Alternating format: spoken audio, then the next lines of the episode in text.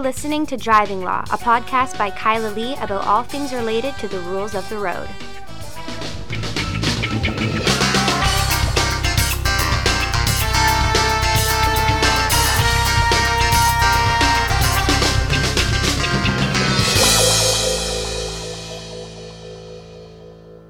Hello, and welcome to another episode of Driving Law, the only legal podcast that deals with how driving law drives the law. I'm your host, Kyla Lee, and today, as I promised last week, we have some very exciting guests. Uh, they are the authors of the new uh, and only, to my knowledge, impaired driving law textbook that deals with the provisions of Bill C 46.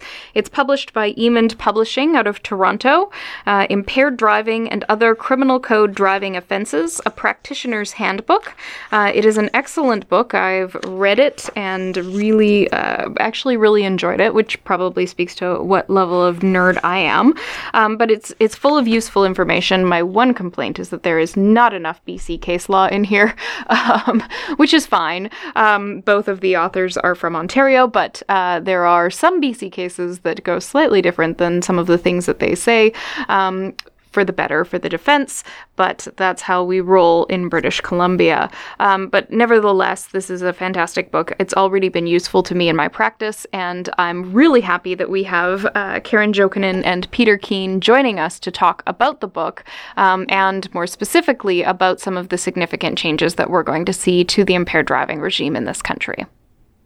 Thank you again to Karen Jokinen and Peter Keene for joining us on the podcast. Uh, they're here to talk about their new book from Emond Publishing. It's the Criminal Law series, and their book is called Impaired Driving and Other Criminal Code Driving Offenses, a Practitioner's Handbook. And if you keep listening to the end of the podcast, they're very graciously giving us a discount code that you can use to get 10% off your copy as long as you order it in the first uh, couple days of January. So so thank you again, Karen and Peter, for joining us. You're welcome. Thanks for having us. And yes, it's a pleasure. Your book focuses on all of the huge changes that have come into force and effect as of December 18th under Bill C-46. Um, and I thought uh, we would start by maybe going through what are the major changes that have uh, come into effect now in Canada. Sure. So um, I can talk about that. I've got to tell you, when we were writing this thing, we didn't actually start out uh, intending to write a book on the new law that's just come into effect. What actually happened is Emond contacted us and said, look, are you interested in writing a book? We want a book for our series dealing with impaired driving, dealing with other criminal code driving offenses. And we said, sure. So we started writing this thing in uh, early 2017. And about uh, four or five months into that, uh, Parliament introduced a Bill C-46, which quite literally repealed all criminal code driving offenses and replace them with a brand new scheme. So it is the uh, most significant changes to uh, criminal code driving law since the introduction of impaired driving uh, back in, I think, 1925, if I recall correctly. Um, and so we then spent the next sort of year and a half working out what the new law would be, because we figured nobody would want to write a, uh, would want to buy a book that was about the old law and ended up working on a book that would describe what the law as it will be uh, now that it's come into force. So the law has just come into the force as of December the 18th. Um, it'll be literally days old by the time uh, this podcast goes out to the public. And uh, um, uh, an awful lot has changed. So first of all, sections 249 to 261 of the criminal code have been repealed. A new uh, part of the criminal code has been introduced. Um, it is now part 8.1 of the Criminal Code, which is a new section, and will, will commence after, I believe, uh, uh when commences at section 320.11 of the Criminal Code. So the really 10-second introduction to this is 70% of the law is about the same. 30% of the law has changed very, very significantly. And I'm, I don't think in, in the, the time we've got available for the podcast we can describe everything that's changed. But what I can tell you is some of the really sort of highlights of the legislation. The first is one of the flagship changes to this um, uh, legislation was the change of the old over 80 offense. So the old over 80 offense criminalized driving with over 80 milligrams of alcohol um, in 100 milliliters of blood. The new offense is 80 or over, but it's not at the time of driving. The offense is now the two hours following driving. So it's a very, very different offense than what it was before. Second major change, they've introduced drug uh, per se limits. So just like with alcohol, you had impaired driving by alcohol and the over 80 offense, you've now got a drug per se offense that criminalizes having certain quantities of drugs in your blood while you're operating a motor vehicle. The third offense is a what we call a low blood drug concentration offense. So this is a new offense that criminalizes having lower quantities of a, a, drug in your system. Other offenses have changed too. Dangerous driving has changed. Failing to stop has changed. This bill isn't just about marijuana. It's not just about um, uh, over 80. It's not just about the per se limits. Multiple offenses have changed. Having said that, lots is still the same. So, for example, the impaired driving offence has changed somewhat, but the, when you actually take a look at the new legislation and the history behind it, the actual offence hasn't really changed at all. Now, I think Karen is actually going to talk about some of the language changes because for those of us practicing criminal law, we're going to have to get used to some very, very different language now. Yes, the um, language changes are um, substantial in that we no longer call anything a motor vehicle or a vessel or an aircraft or railway, um, that seemed to be polluting really a lot of the sections because they had to uh, enunciate each and every mode of transportation. So instead, uh, it's called a conveyance. Whether it's a motor vehicle, vessel, aircraft, or railway, it would be impaired operation of a conveyance. Uh, as well, the terminology uh, operate um, eh, under Section 320.11 uh, means to drive it or have care or control of it. So no longer is there the distinction um, in an information or in the legislation um, charging uh, driving or care or control. It's operate includes both driving and care or control. As well, um, when you look at the wording of uh, impaired operation, it indicates um, impaired to any degree, which really is an adaptation of the case law from Stellato. Um, and so that is right in the legislation now. And as well, when we were dealing with screening demands, um, what was in the legislation was forthwith the case law, for example, the Ontario Court of Appeal decision in Quansah had indicated that forthwith means immediately. So in Section 320.27, when dealing with uh, screening demands, uh, the legislation specifically says immediately. So in our opinion, those type of uh, word changes with respect to impairment and immediately doesn't really change the law, it just codifies it. But it does change one thing in relation not to impaired driving charges, but in relation to the um, operation, what used to be driving while disqualified and is now operation while prohibited. Um, at least I know in BC we never charged anybody here um, with with disqualified care and control. Um, you had to actually do something with the vehicle to sort of fall under the ambit of that, and that sort of opens that up for more people to be captured under that provision. Do you think? Yes, I, I, that is correct. And what's also interesting in the prohibition section is if you are released on a recognizance and the term of the recognizance is not to operate a motor vehicle, and you do, you can be charged with drive while prohibit or operate while prohibited. Yeah. Uh, another section, for example, is the dangerous driving provision. The old offense used to be dangerous driving while operating under the old term. And operating under the old term meant driving. Now, because operate includes care and control, somebody in physical care and control of vehicles, let's say, for example, I drive a vehicle into heavy traffic and park in uh, a, a, busy uh, intersection in downtown Vancouver. People don't know when I've got there, but the police arrive me there and see me deliberately blocking traffic and potentially causing accidents. I can now be, call, uh, be charged with dangerous operation, even though I'm not actually driving the vehicle at the time. So the language changes can make a difference. I tend to agree with Karen. A lot of the changes are um, intended to simplify the legislation, but some of the language changes can make a difference in, in what people can be charged with. I think it, it's also it's good because it also opens the door for more resolution of certain offenses. Like I know in, in British Columbia, often, um, and I don't think this happens as much in Ontario from my experience dealing with cases there, but um, you can resolve an impaired file with a plea to dangerous, because it opens up the door for the opportunity for a conditional discharge. Um, but you wouldn't have that opportunity if you were merely in care and control of the vehicle. So it does open up more avenues for resolution, from my perspective, anyway. One of the important things to recognize about um, the way in which um, criminal driving legislation works in Canada is the legislation is one thing. How the federal government decides to create the legislation is one thing. But how the provinces respond to that and react to that is different in each province. By way of example, I mean, BC and Alberta have some fairly stringent um, automatic roadside prohibition schemes.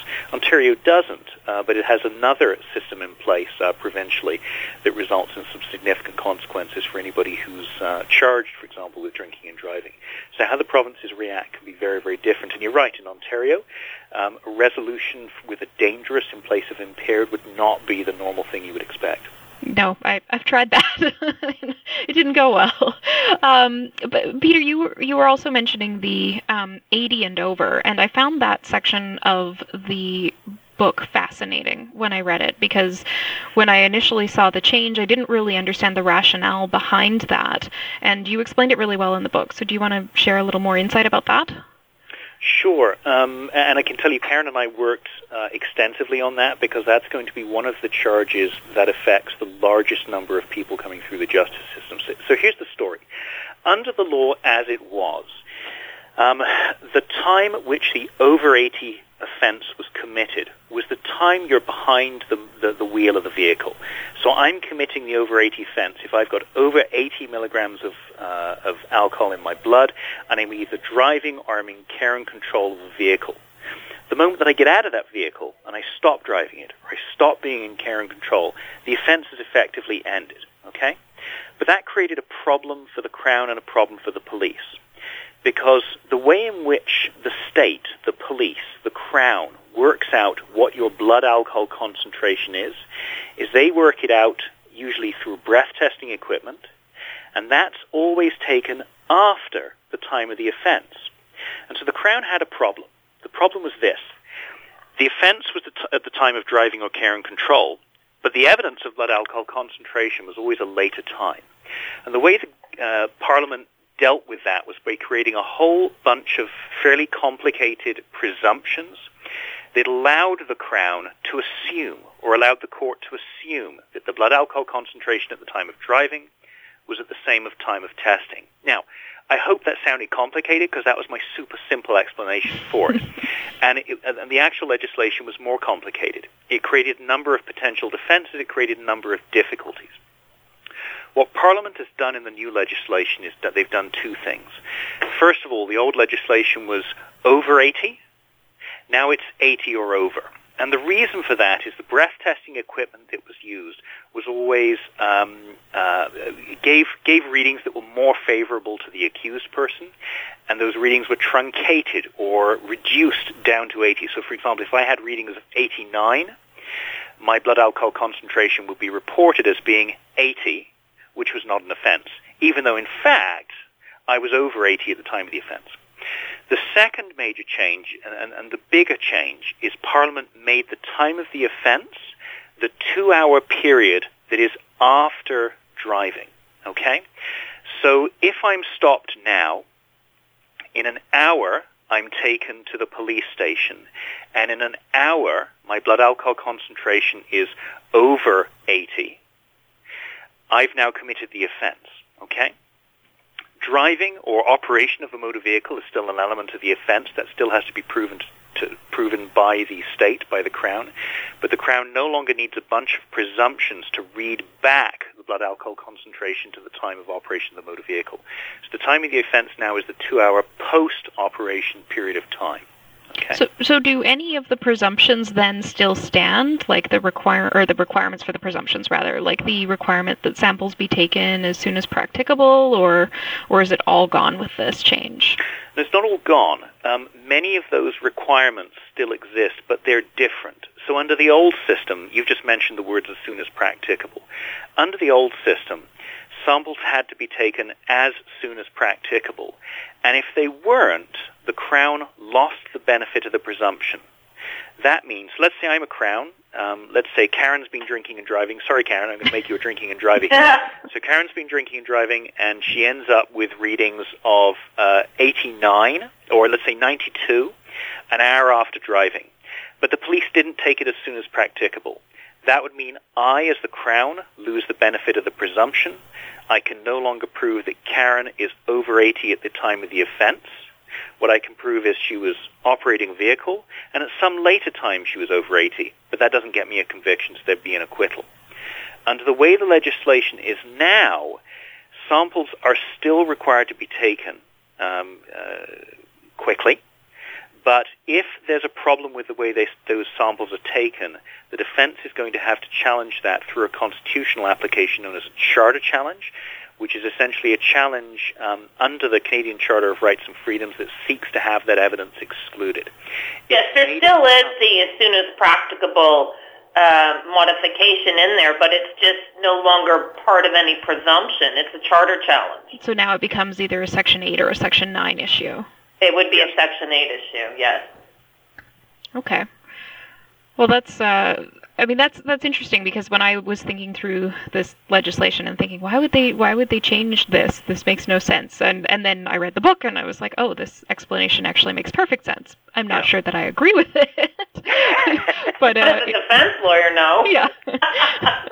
Um, but it, at least there's some rationale there and and don't forget as well with the new legislation basically bolus drinking is uh, not a defense at all. And um, if uh, if uh, an operator of a conveyance uh, consumes alcohol or drugs after um, they cease operation, um, then it may be a defense, but uh, basically they can't have had a uh, reasonable expectation that they'd have to provide a sample. Right.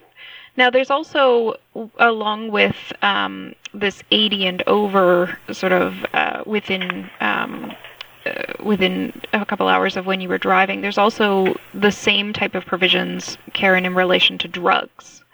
Yes, there are uh, three drug per se offenses, and uh, one of them, and, and they're all located in Section 320.14. It's like the Income Tax Act, right? 320.141 C, D, and E, and uh, or C and D. And one is if your blood drug concentration is equal to or over a prescribed limit in your blood within two hours of operation. Um, that's number one. Number two, if you have a combined blood alcohol concentration with a blood drug concentration, equal to or over what the prescribed limit is um, within two hours of operating a conveyance. And what Peter had referred to, which was the low blood uh, drug concentration, if you have equal to or over a prescribed level of drug in your blood, but it's below what the uh, blood drug concentration that I mentioned earlier is, within two hours of operating, that's an offense and um, the concentrations are not in the code itself. It's in a um, it's in the regulations. So, for example, marijuana THC is five nanograms per milliliter of blood um, currently, and uh, anything else uh, other than one thing is any detectable level. So if it's LSD, psilocybin, PCP, ketamine, cocaine, methamphetamine, if there's any detectable level, then that's uh, you're you're basically over. Um, the only exception to that is GHB, the kind of known date rape drug. Is five milligrams per liter of uh, of that drug in your blood. And that's because that drug can be naturally occurring in the human body in some small concentrations. Yes. Okay. What do you think of, of the fact that they're doing this by regulation as opposed to, you know, writing it right into the statute like they do with a blood alcohol level? Um, you know, it kind of tells me that um, it may change over time mm-hmm. because it just really depends. I, I don't I think when Peter and I were discussing um, these changes in the book, you know, it, it's really difficult because um, it, I don't think they really have done a whole bunch of testing on people because of the um, ethical part to do that. Right. Um, so, uh, you know, who knows? The the more most popular one uh, that I think everybody is concerned about is the THC level. And I mean, I'm not a toxicologist, so I really don't know um, whether, in fact, five nanograms does affect your ability to operate a conveyance, but one would think if it's in there, it does. Um, however, you know, if you're under um, and it's your low BDC, uh, it's a maximum penalty of a thousand dollars, and there's no driving prohibition, and and and I, I'm just not sure why that is. Yeah, well, I mean, there, there's most provinces have provisions that would cause there to be a provincial driving prohibition in effect in any event, which would then lead to issues with the new uh, new federal driving while prohibited or operating while prohibited charge. So they get you one way. if they right, except I don't think our Highway Traffic Act has changed to reflect the um, drug per se limits. Peter, do you know if it has yet? My understanding is we've not seen a, a change in Ontario yet, and I, and I, can't tell you off the top of my head whether other provinces have changed their, their uh, provincial legislation yet. Um, there are provisions. There's a, there's a rule called the rule of rolling incorporation, which means that if legis- if one if, if federal legislation, for example, changes, provincial legislation uh, still referring to the old legislation will now be considered to refer to the new version of the new legislation that was the same as the old legislation. Um, and so we're we're yet to see how provinces are going to respond uh, to this legislation. Right, especially with sort of the creation of new offenses that didn't exist before. In BC, we have a provision that just refers to a motor vehicle related criminal code offense, other than the driving while disqualified. So um, yes, and, and we've we got the easy way out. yeah, right. And and the other thing too is, I mean, alcohol has been tested for years and years and years, right? The effects of alcohol on um, on a person's ability to operate a motor vehicle. Um, but uh, in terms of the drug testing, that just isn't hasn't been done. So uh, as much as perhaps it should be. Uh, so that's another reason, Kayla, why I think that uh, this is in the regulations rather than in the code. Okay. What do you think, Peter? Um, I know you work for the Crown, so do you have any thoughts on the extent of these changes and and how uh, sort of significant this is to your work? Um, uh, I mean, uh, I think it goes without saying that I don't speak for the for the Attorney General no, of, of, Ontario. That's not my place, and I can't do so. Uh, I don't think it's any secret um, that uh, frontline crowns do expect to see some changes. Uh, do we expect to see some changes in individual cases? Do we expect to see some changes in the types of, of uh, arguments coming forward? Sure, you'd expect that with new legislation. Um, uh, so we expect, like I said at the beginning, these are the biggest changes to the criminal code in many, many decades uh, in relation to driving offences. So sure, we expect a number of alterations to the to existing practices. Are you finding either of you finding yourselves overwhelmed with the changes, or are we not really there yet because we're just in sort of the first week of seeing charges being laid? We're, we're not going to see. Um, a you're not going to see cases on this for, for some time. Uh, you will see some cases initially with some of the procedural changes, and you'll see some decisions on that. Um, but you won't see new cases like charges charged yesterday. Um, uh, come to court in a trial setting, probably for six months or so. We expect there to be a significant growth in case law, sort of in the six month to two year range, uh, when you'll start seeing a lot of these cases coming to trial. Okay. Um, now, there's also changes in relation to the bodily harm and death uh, provisions, and more specifically, the, the aspect of causation that I find fascinating. Um, Karen, do you want to expand on that a little bit? Sure. Um, you know, you have in the old section, dangerous driving caused death or bodily harm. There really, Hill, has been no change um, it still is the accused driving must be the significant cause of the accident that led to death or bodily harm. Um, what we what you do see a change in is impaired operation caused death or bodily harm. That has changed. Now, if you'll remember, the old um, in the old regime, uh, over 80 and uh, cause death or bodily harm. Uh, the way that case law has, uh, or the way that section was written, now the impaired operation caused death or bodily harm is the exact same. So in that the Crown has to prove that the accused committed the underlying offense while operating the conveyance, and uh, and it caused death or bodily harm to another person. But now the Crown does not have to prove that it was the impairment mm-hmm. and never had to prove that it was the per se limit that was the contributing cause of the accident. So that has changed. And what you also see is in the fail or refuse to comply offense.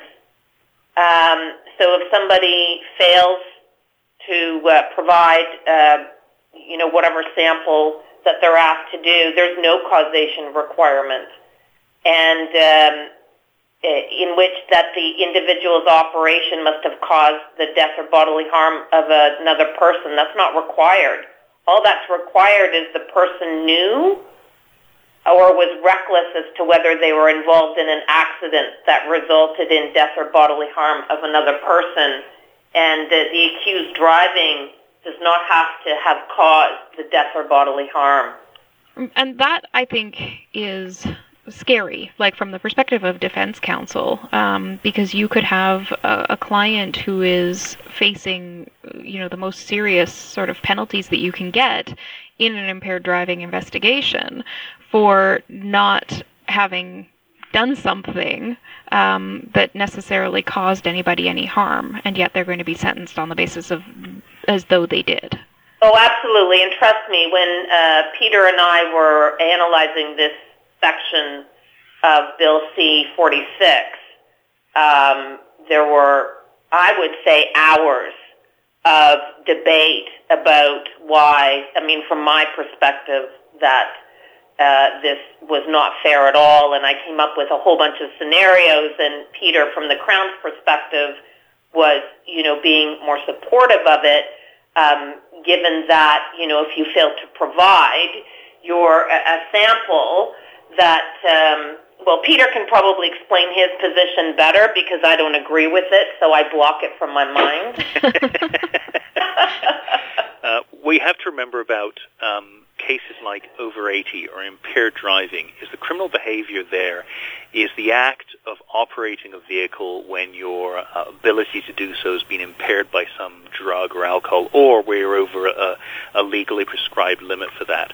The basis for liability for refusal is different. It's not based on the manner of your driving or anything like that basis for liability for a refusal offense is a refusal to comply with a legal obligation to provide a sample uh, when you're when you're required to do so by law. So effectively, it's it's more akin to interfering with the investigations. The basis of liability is different. Um, and at this point, we, we don't know how this is going to be interpreted in the case law, what types of sentences or anything like that will ultimately be imposed for those types of uh, those types of breaches. So we're in very, very young days right now with the refusal offense and the refusal cause death or bodily harm offense. I think, though, we have seen, you know, at least in the last year, some maybe hinting from the Supreme Court of Canada in, in Suter about uh, where things might go, where there's been a uh, a refusal and there's been a death or, or bodily harm, and how much discretion sentencing judges can have in taking into account other factors, like, for example, that you didn't actually cause or contribute to the death or bodily harm, um, in deciding what an appropriate sentence is. So, I, I, mean, if it's not found unconstitutional, I, I think we'll see a lot of discretion being used by sentencing judges in those cases. I don't know if you agree. I agree with that. I, I just, you know, from a defense lawyer's perspective, I, I just think it's kind of sad that that type of liability attaches to somebody when, you know, there is absolutely no causation. But that's from a defense lawyer's perspective. Well, the other thing I think from defense lawyers' perspective that is uh, shocking about this legislation, um, and that I'm still, uh, I'll probably never get over it in my entire career, is the new sort of broad police powers under the law. Um, and they have sort of two one in relation to the drug screening, and another in relation to the random breath testing or mandatory alcohol screening as it's set out in the legislation. Do you want to talk a little bit about that? Um, sure, I can talk about the mandatory alcohol screening. Um, under the obviously under the uh, uh, old legislation, police had to have reasonable suspicion that a person had alcohol in their blood before being able to lawfully demand they provide a sample. Under the new legislation, they have to have that if they don't have the ASD or approved screening device with them. Okay, so they still have to have the reasonable suspicion. But if they do have the ASD with them, then they can demand at any time, without any suspicion, without any grounds, that a driver or operator, I should say, has to provide a roadside screening uh, sample into the device. And um, if they refuse, they're committing an offense of uh, refusing to provide a sample. Do you think we're going to see with that a lot of challenges to what it means to have an ASD with you? Like whether it's is it a minute away? Is it in your hand? Is it in the back of your police car? Or do you think that that's an area that's not really going to be explored in litigation? Eh, the legislation seems to me that the police officer has to have it in their vehicle. I think if it's a minute away, they don't have it that's the way I read it, but Peter probably reads it differently. um, the legislation says it has to be with them. I mean, that's the that's the type of language that's being used. What I can say is, I mean, um, uh, you you've alluded earlier to sort of constitutional challenges, and while we expect there'll be some litigation in this area, I'm not going to comment on on constitutional challenges. What I can say is when Parliament enacted this, um, they, there's some detailed discussion of this in the materials before Parliament. Professor Hogg, uh, the renowned constitutional scholar, provided an opinion to Parliament mm-hmm. uh, that dealt with this. And essentially that opinion uh, revealed a number of things. First, it revealed that frontline officers, uh, like any human being, can miss people who have been drinking and driving. And the trouble with people who are drinking and driving at a roadside check stop or something like that is they'll continue being a danger to the public unless they're removed from the road. Um, and so mandatory alcohol screening is in widespread use uh, in other parts of the world, both in some states and in Europe. The mandatory alcohol testing increases the likelihood of individuals being detected. It has been credited with saving significant numbers of lives. And as I'm sure you're aware, the leading cause of criminal death in Canada for decades has been drinking and driving. Not murders, not stabbings, not shootings, not hangings, not anything else. It's drinking and driving. And so given that this has been the leading, leading cause of criminal death in Canada for decades, um, uh, Parliament has made a decision to intervene to sort of um, uh, increase the uh, potential for saving lives at the roadside. And so that's sort of the nature of the justification that Professor Hogg speaks about in his uh, opinion to Parliament. I, I had the opportunity to read the opinion when I was um, I was testifying as a witness before the uh, Senate and the House of Commons. Um, I'm not sure. Obviously, I know you're not going to comment on the constitutionality, Peter, but I'm not sure I agree with uh, with his analysis. um, and I, I, imagine that uh, Karen probably shares a lot of my concerns about sort of the huge infringement of of Section Eight um, and the elimination of any standard, as well as the disproportionate impact that this is going to have on people of color. Um, do you have any thoughts on that, Karen?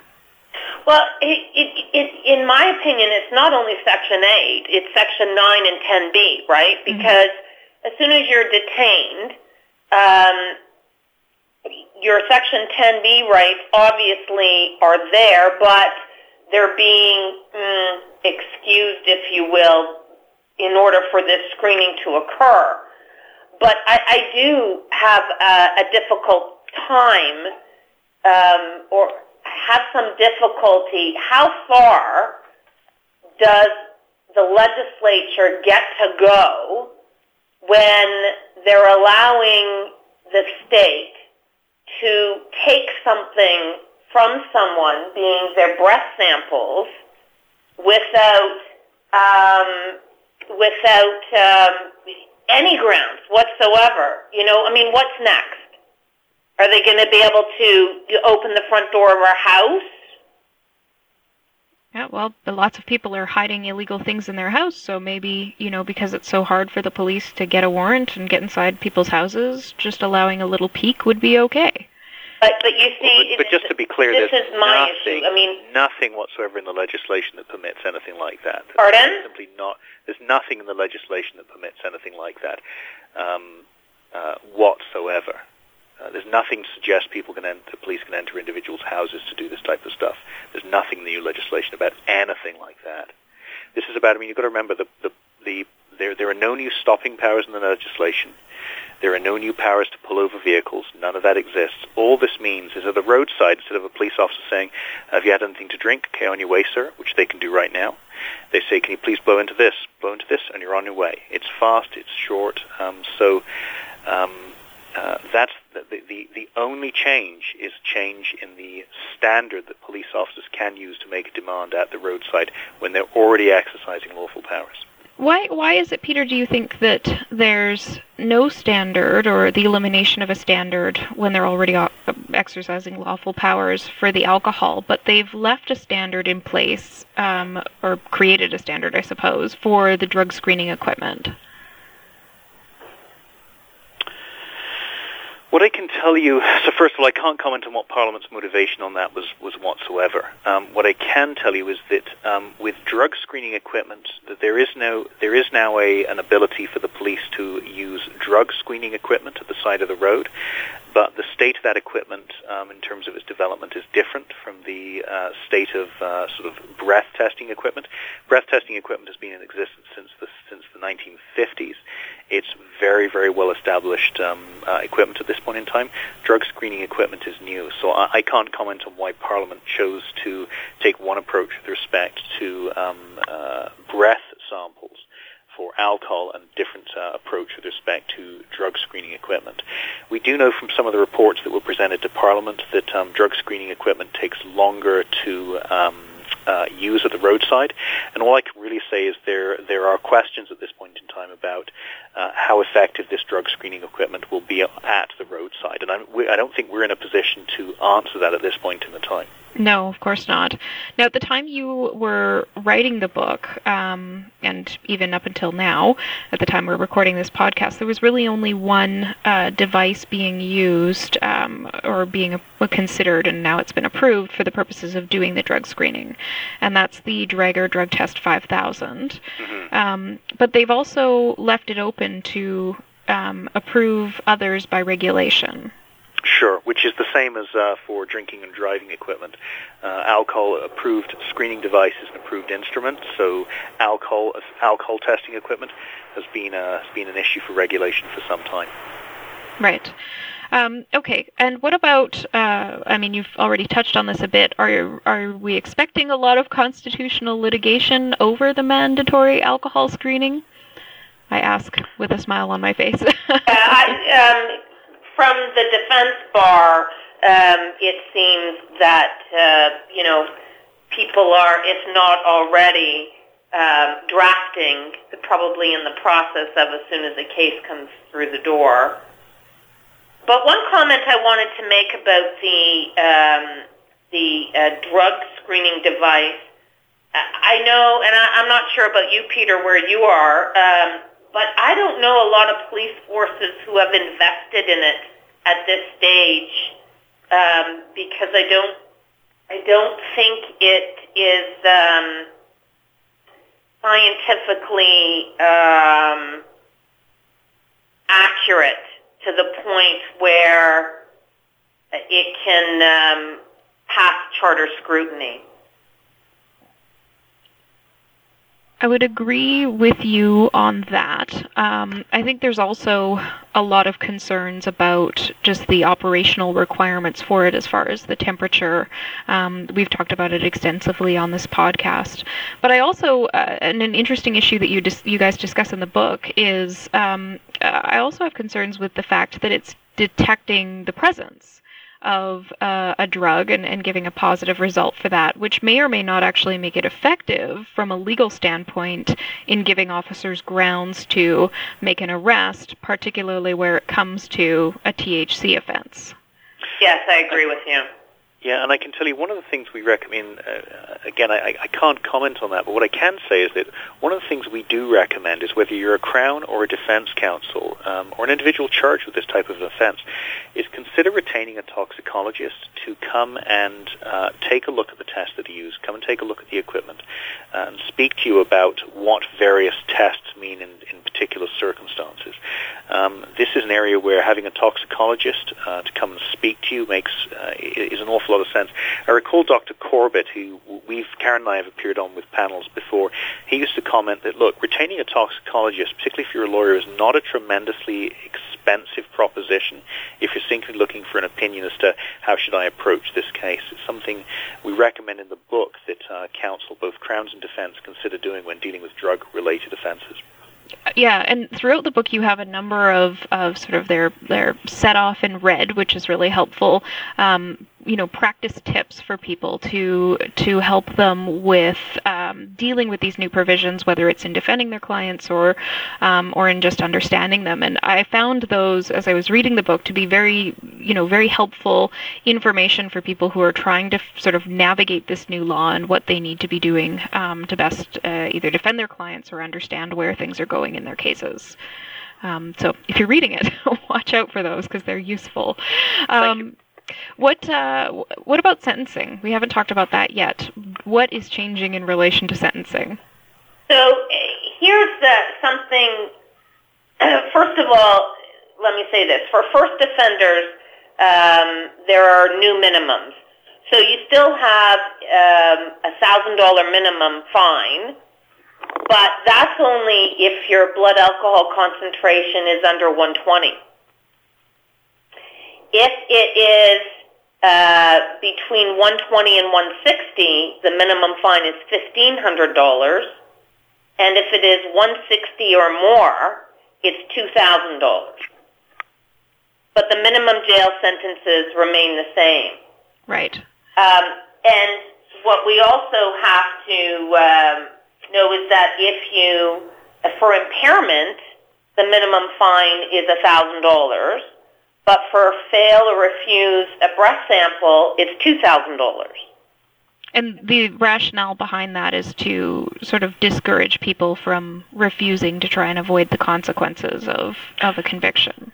Exactly. So if you are not litigating but negotiating a deal, um, you may want to, you know, make, sh- and if the person has blown over 120, uh, plead to the impaired because it's cheaper.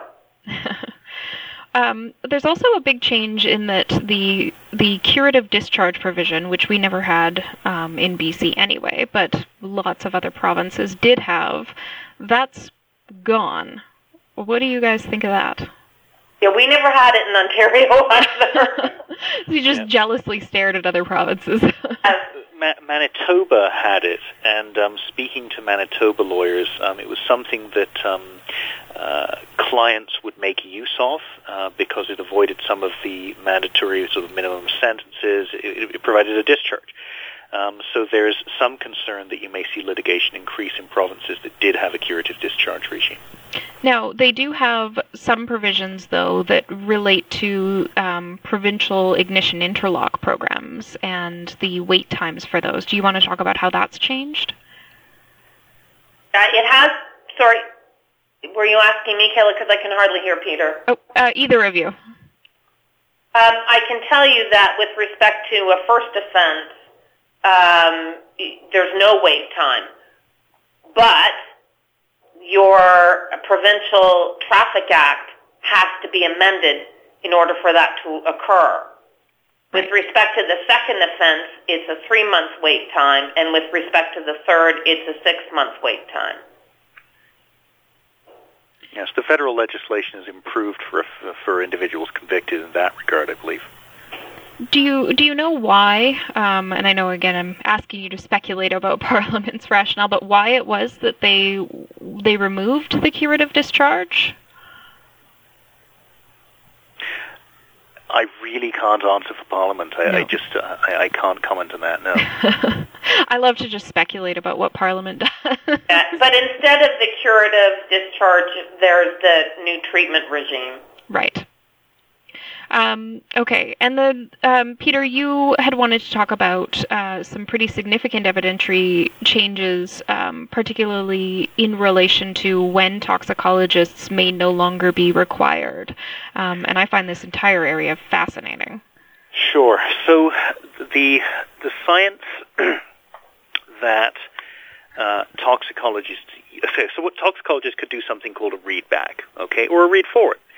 Um, and what they would do is they can take your blood alcohol concentration at a certain time, and using the science of alcohol elimination, they can read back your blood alcohol concentration at one time to an earlier time.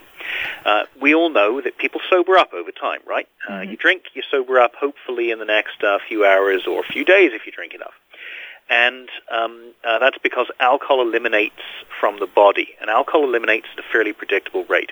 Both defense and crown toxicologists, um, and by that I mean uh, you know, toxicologists who would typically testify more often for the defense or would typically testify more often for the crown, used the same rates, which is alcohol eliminates at a rate of 10, 20 milligrams of alcohol per 100 milliliters of blood per hour. Historically, if blood alcohol uh, blood alcohol readings were taken more than two hours after the time of the offence. The presumptions in the criminal code didn't exist anymore, and you needed a toxicologist to come back in to give you a read back. So to say, okay, these are your these are your blood alcohol concentration samples now, or at the time of testing, at the time of driving, they would be X. Under the new legislation, there's um, because the science is so well established, Parliament's replaced that with a statutory readback. So literally, um, the criminal code specifies um, how you should conduct that readback, and essentially courts are expected to add 5 milligrams of alcohol per 100 milliliters of blood for each additional 30 minutes that pass after the two-hour offence period, um, which is going to reduce uh, the Crown's need to talk, call toxicologists, where samples were taken later. Um, that's what that's happening there. Um, with respect to drugs, there's been some changes in relation to drug recognition officers. Um, uh, drug recognition officers' evidence is now statutorily deemed to be admissible um, uh, evidence, and um, there, and in addition, there's a presumption that applies to that evidence that will apply in certain circumstances. So there are some. There's a number of evidentiary changes. Those are the two. Of, those are two of the significant ones. Now, it used to be that you could have, um, the, you know, the Crown's expert testify, and then you could cross-examine the expert on factors that would um, affect the calculation and affect the rates of absorption and elimination, like bolus drinking, which of course is no longer a defense, but also, you know, certain drugs, diseases, emotional states, things like that can affect it as well.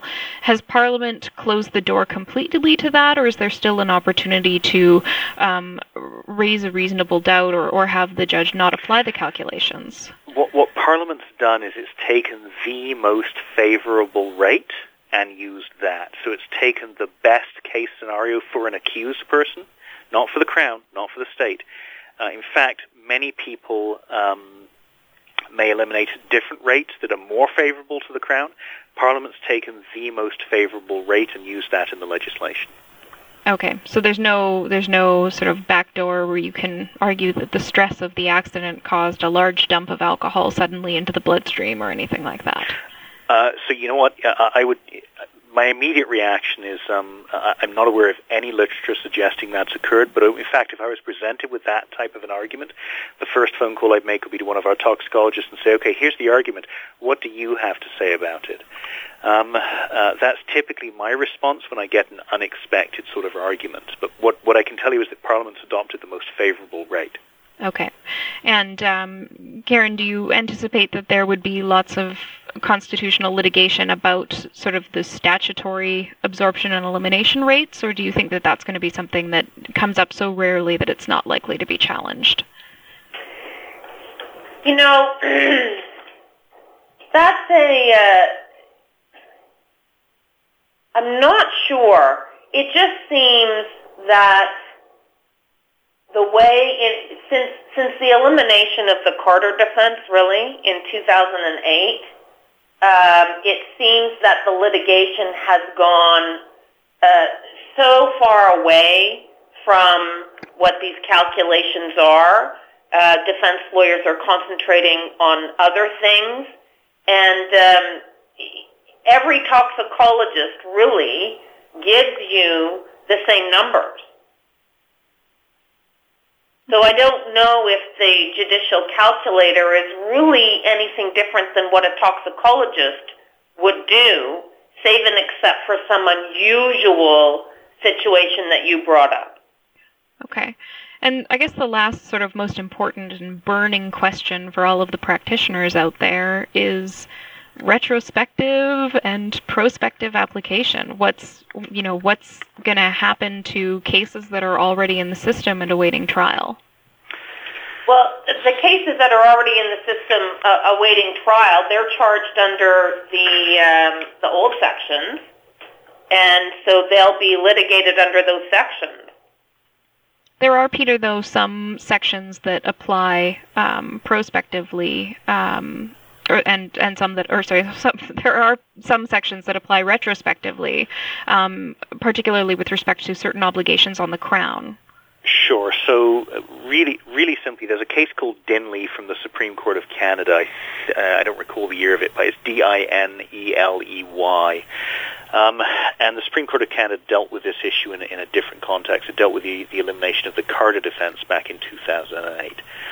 Um, uh, the uh, the Carter defense, by way of background, was a defense where an accused person could come and say, "Look, I, I know what my blood alcohol concentration readings were, but I'm sure they weren't that. Okay, I had this much to drink. I'm telling the truth." There, and the toxicologist would then come in and say, "These are my future readings." It was the drinking and driving equivalent of, a, of an accused person coming in saying, hey, that's not my DNA. It was unscientific, it was unreliable, and ultimately the courts have upheld the, uh, the abolition of that defense. Um, what I can tell you is, in addressing that, however, the Supreme Court of Canada said this. They said, look, if the change to the legislation is substantive, so for example, the new 18 over offense, that is clearly prospective only. So that's only going to apply to people who are charged um, after the legislation comes into force. If, however, the legislation is purely procedural in nature, that will apply both to new cases and to old cases that are existing in the system. An example of that may be the uh, disclosure regime, for example, which, which arguably has not changed that. But don't forget, Peter, prior to the Supreme Court of Canada making its pronouncement in Dineley, the uh, Crown's office always took the uh, position that it was retroactive, right? and what Parliament's done this time is they've now, uh, with certain provisions, there's a number of provisions that, that are now declared to be to be um, either prospective or uh, retrospective. Um, the but there's still Dineley, which provides sort of an overarching view as to as to what provisions will be prospective. Or and, and those uh, transitional provisions are provided in uh, section 320.32 subsection 2. Um, and if you want to, you know, take a look at our book, it's at page 427 of our very well indexed book. it tells you which of the provisions are retrospective and, and uh, or are, are retrospective, which seems to be um, procedural things. Yes, and the the book is incredibly helpful for uh, setting that out for everybody who's who's wondering about what's likely to be uh, prospective and what's likely to be retrospective. Um, I actually lied. I do have one final question for you, and it's a, a very serious one. Um, uh, what's the deal with only citing one of my cases through the whole and one I lost too? That's Peter's fault. I had nothing That's to do with That's totally my fault. Absolutely. Yes. I like scanned the index. It's the first thing I do, and I was like, "What? What? Only that one?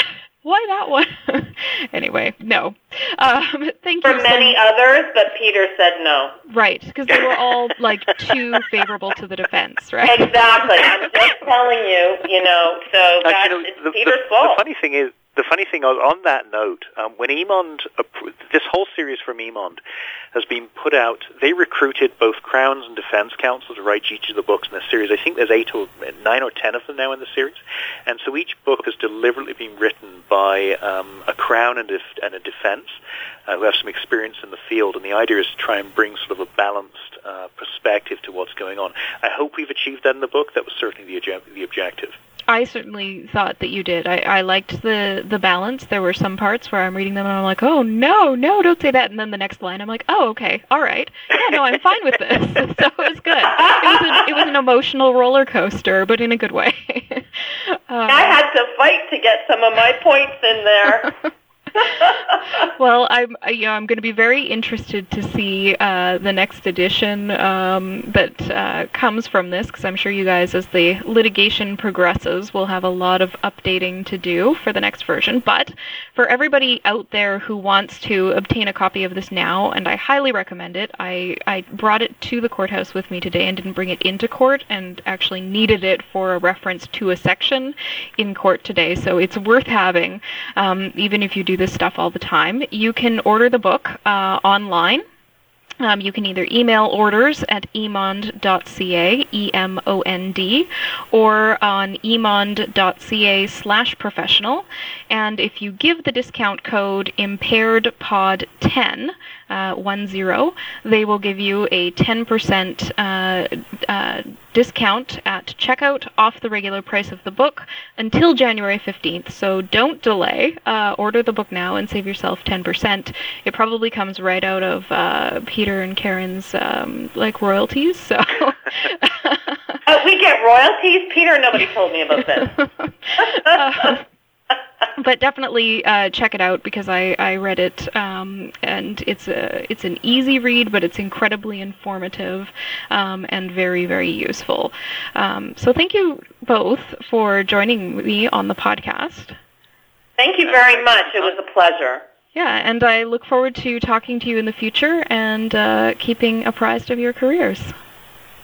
Thank you again to Karen Jokinen and Peter Keene for joining me on the Driving Law podcast to talk about the Impaired Driving and Other Criminal Code Driving Offenses book. I highly recommend it uh, to anybody at any experience level of impaired driving. It covers things that you would need to know if it was your first impaired driving case and that you would need to know if it was your 5,000th impaired driving case. So definitely check that out. And tune in next week uh, for another exciting episode of Driving Law. If you need to get in touch with me, um, or uh, get any of the information we provided on the podcast, you can reach me at uh, uh, acumenlaw.ca, vancouvercriminallaw.com, or by phone at 604 685 8889, or email kyla at vancouvercriminallaw.com.